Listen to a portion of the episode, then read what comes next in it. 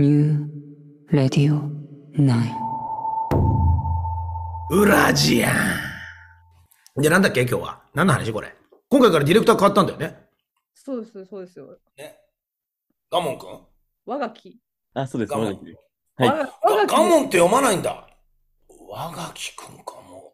このね、字見たらあれだもんね。あの、僕ら、あの、あの俳優、なんだっけ、あ、はい、ガモンさん。同じ字ですね。そうだよね。河合賀門くんの字だなと思ったら、この字のディレクターが。我がき、いや、ただ画数多かったから、本当小中は嫌だったろうね、自分の名前が。うん、親を恨んだろう。書けないもん、今も。俺も。いや、小さい頃ってさ、あのさ、書道の授業とかあるじゃん。そんな時にさ、あの、なんかいきなりさ、太いさ、筆でさ、あの、なんか、要はあの、目標とかって書くのはいいんだけどさ、最後の左の下にさ、小さい筆かさ、使えって言われて名前書けってやる時にさ、ここで、もう、我がきって書いてるうちに、もう墨ちょっとつけすぎたらもう終わりだよ、もう。最後のさ、もうあの、門構えの中に耳なんか入らねえもん、もう。もう、もう、ボトッと、ボトッと黒い太い丸が入って終わりじゃねえか。耳って先生書いたんですけど、書いたんですけど、筆が太くて、もう耳の、もう、はい、ダメ、みたいな。ということを言いたかったんだよ、俺は。合ってないよ、俺の想像。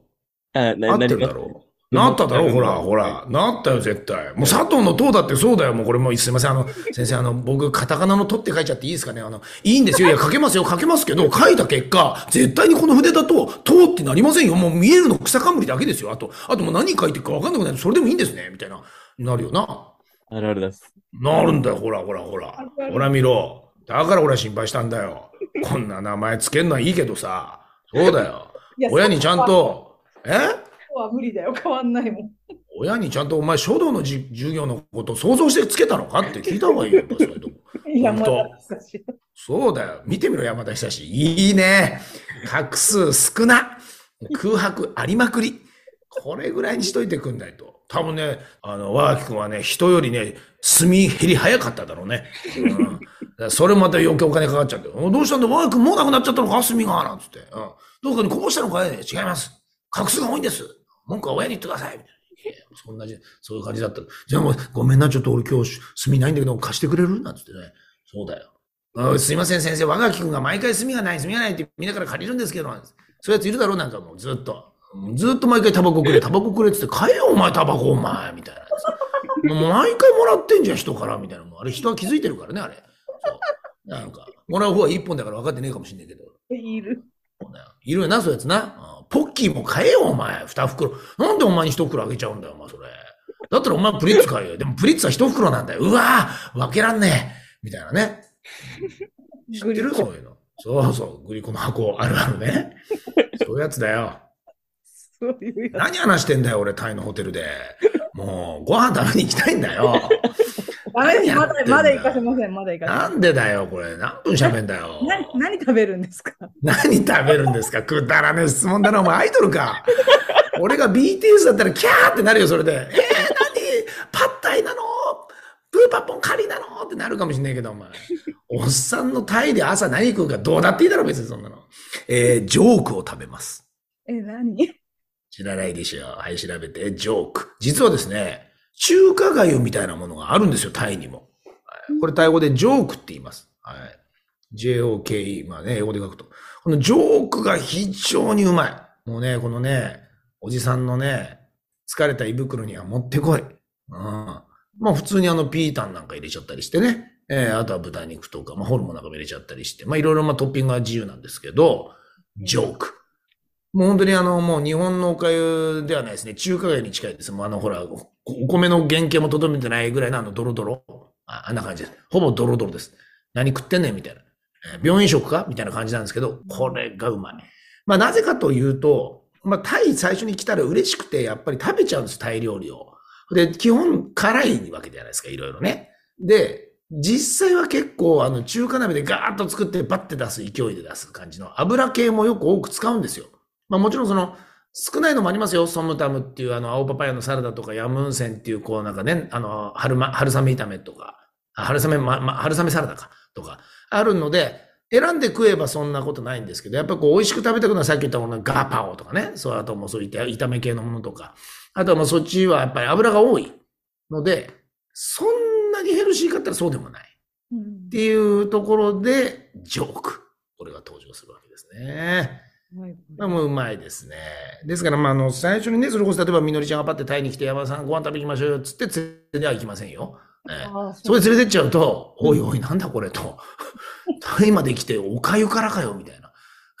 思っちゃうから、こなれた人たち、え何回かの経験者でいろんな名物を食べ終わって、ないの他に山ちゃんって言った時に大体紹介するのはこれですね。なので今日もう僕は、ジョークのまあ有名店があるんで、そこにセッティングしてたわけですよ。ね。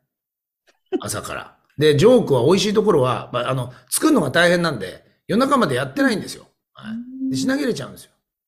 なのでもう今やもう本当に、まあ今日これ、裏ジャン収録してますけど、心ここにあらずですよ。俺は。ジョークのことばっかり考えてるんですよ。早く行きたいのに、うんこんなスケジュールで収録入れたから。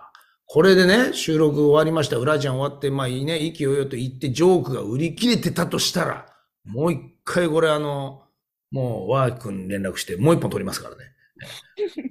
文句の裏ジャン。うん裏ジャンジョーク編。ジョーク食べれなかった男の 怖い。嫌がらせ番組。すげえ荒れるよ。うん食い物の恨みほど恐ろしいもんないからね、それがもうポッドキャストになったとしたらね、それひどいことになると思う。まあ、八つ当たりでしかないからね、それは。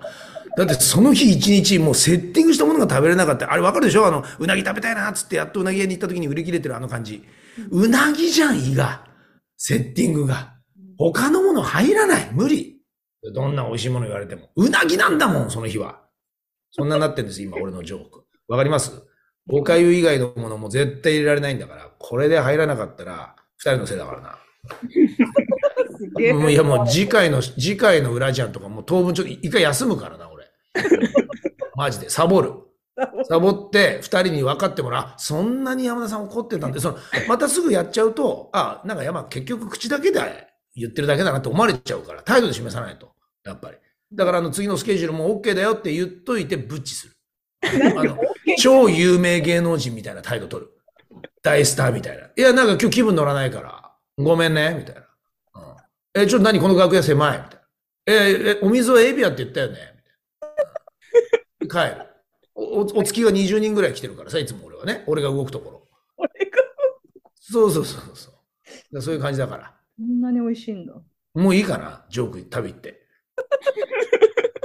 いやもうね、何食べるんですかとか聞いたおめえが悪い。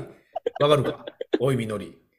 それまで俺我慢してこうやって喋ってたのに今。いやいや、だって山余計俺の食欲を。美味しいものばっかり食べてる山田さんが今日何食べるのか聞きたいじゃないですか。そんなもん。だとしたら食後にこの収録にしろよ。いくらでも食レポしてやったのになんで食前に取る そんなアンティパストないよ。びっくりだよ、普通。いや、食前に取る番組ある？それ何？ちょっと特殊な薬だよ。大体みんな食後だよ、薬は。胃やられちゃうからね。食、食前はない。珍しいよ、これ。タイプ的に見て。うんそれじゃあ我がきのミスだよね。わ人生初だと思う、俺。食前に取らされた。うん、びっくりした。寝起きドッキリに近いもん、これ。何これ？言っとくけど、これラジオだからいいけど、俺、今、バスローブでフルチンよ。これ、例えるなら汁男優よ、これ、今。びっくりする格好で喋ってるからね。ラジオだからいいけど。いないでしょ、汁男優で。なんか一人でジョークジョーク言ってるやつ。ほんと。びっくりした、今。軽く今、チンチンも反応しちゃったもん。あれ？つって。まだ山田さん喋ってんですか？みたいな。もう今、得意レストラン行ってると思ってました。先に行きますよ、僕。なんつって、ひょっこりしてるよ、今。ひょっこり、ひょっこりこっちを見ているよ。ありがとうございました。ありがとうございます。ほら、ほら、見ろ、ほら。ほら、みのり。わが、いいか、こういうな番組はな、放送されて、ディレクターが番組を作ってるんだから、ディレクターがもう撮れましたってことは撮れなくはあるの。みのり、お前、これただお前、作家という名の、ただのお前、聞きリスナーになってんじゃないか、お前。なんかタイの情報知りたいただの女の子になってんじゃないかよ。いやいやそんなもんお前、タイに来るって言うからさ、ダメだよ。と思ってさ、もう次撮れたんだから、もう、はい、切ります。じゃあ切ります。はい、切ります。はい、切ります。またね。はい、切ります。体質押せばいいんだろこれ右のな、赤いボタン。はい、体質。押しダメ、押しダメ。はい、体質。ダメダメダメダメ。うん。これでいいんだもん、ほら。そうだろ？えダメだもん。大丈夫だそんなに、そんなにタイの最新情報を無料でなんか聞かせないよ、みのみのりには。いやいやいやいや。じゃあ、ここからの、もう、ダイヤル Q2 ね。懐かしすぎて分かんなかったの。うん若く10秒て飛んだよ。10秒、10秒30円かかりますけど、いいですか？本当にわかんない。そうわかんないね。そう、だってもう20代だもんね、マー君ね。25ですね。ほら、25がディレクターする時代だよ、今。すごいよ。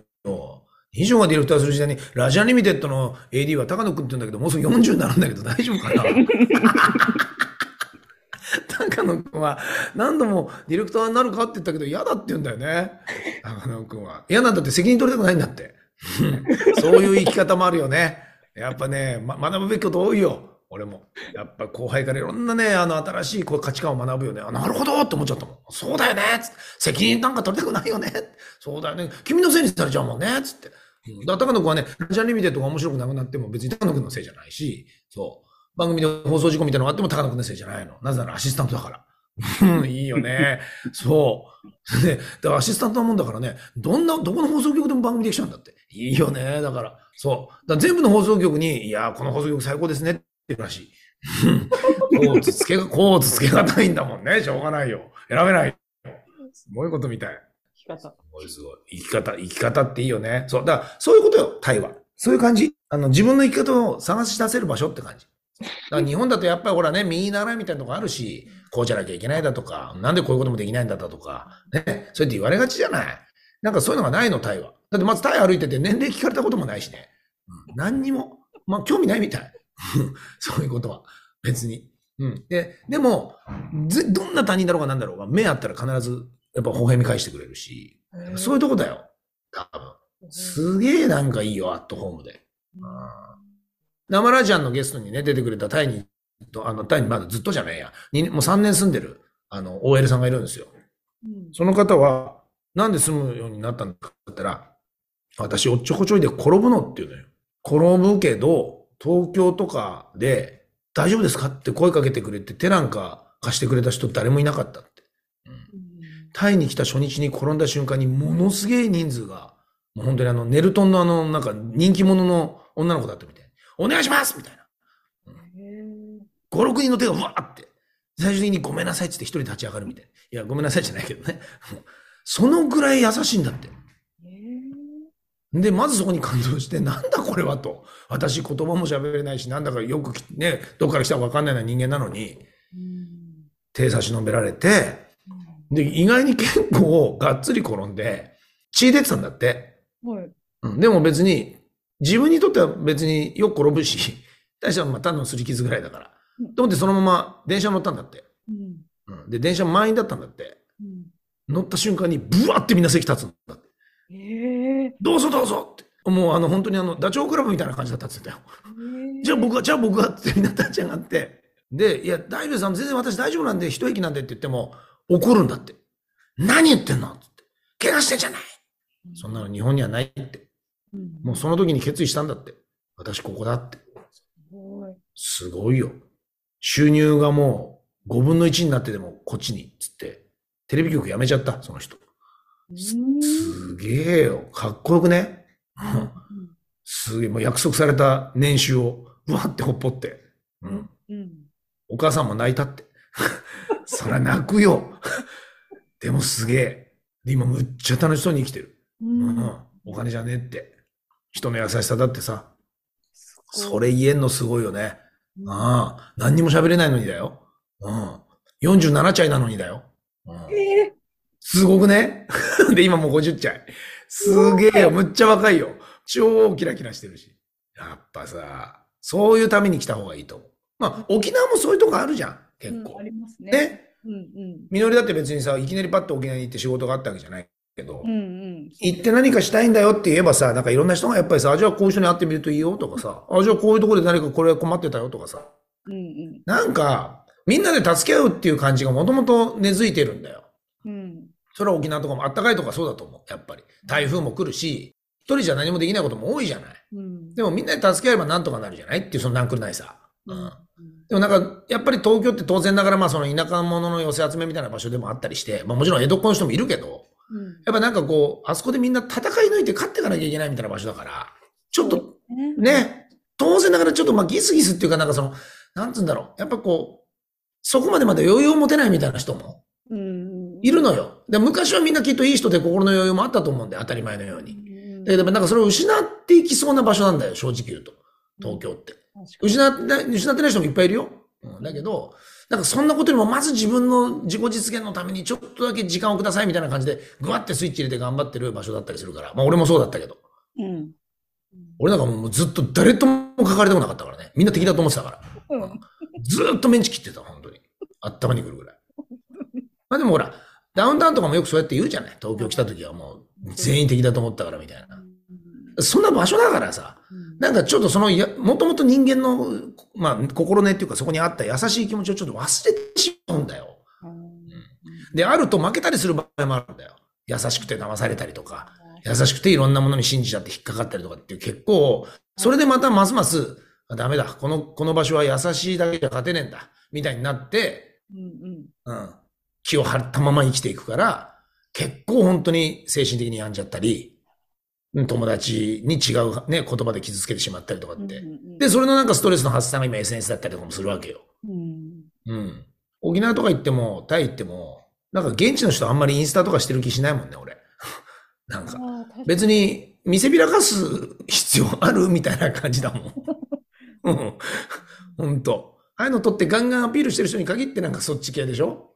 あー確かにそうかも。ね、どうしたっていう。その、いいよ別に。今私ここにいるんすとかって自慢いいよ別に。っていう。誰に向けて？っていうさ、いいからって思いたいんだよね。そんなことを学べる場所さ。